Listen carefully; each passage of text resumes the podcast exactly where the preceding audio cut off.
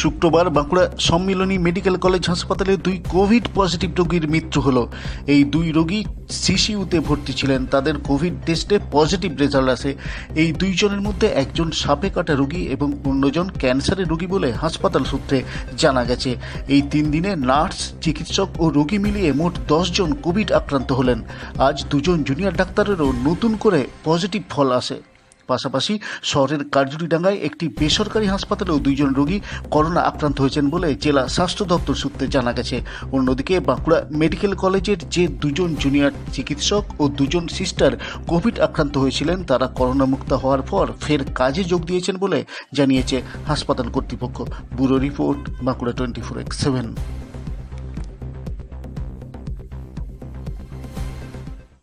শুক্রবার বাঁকুড়া সম্মিল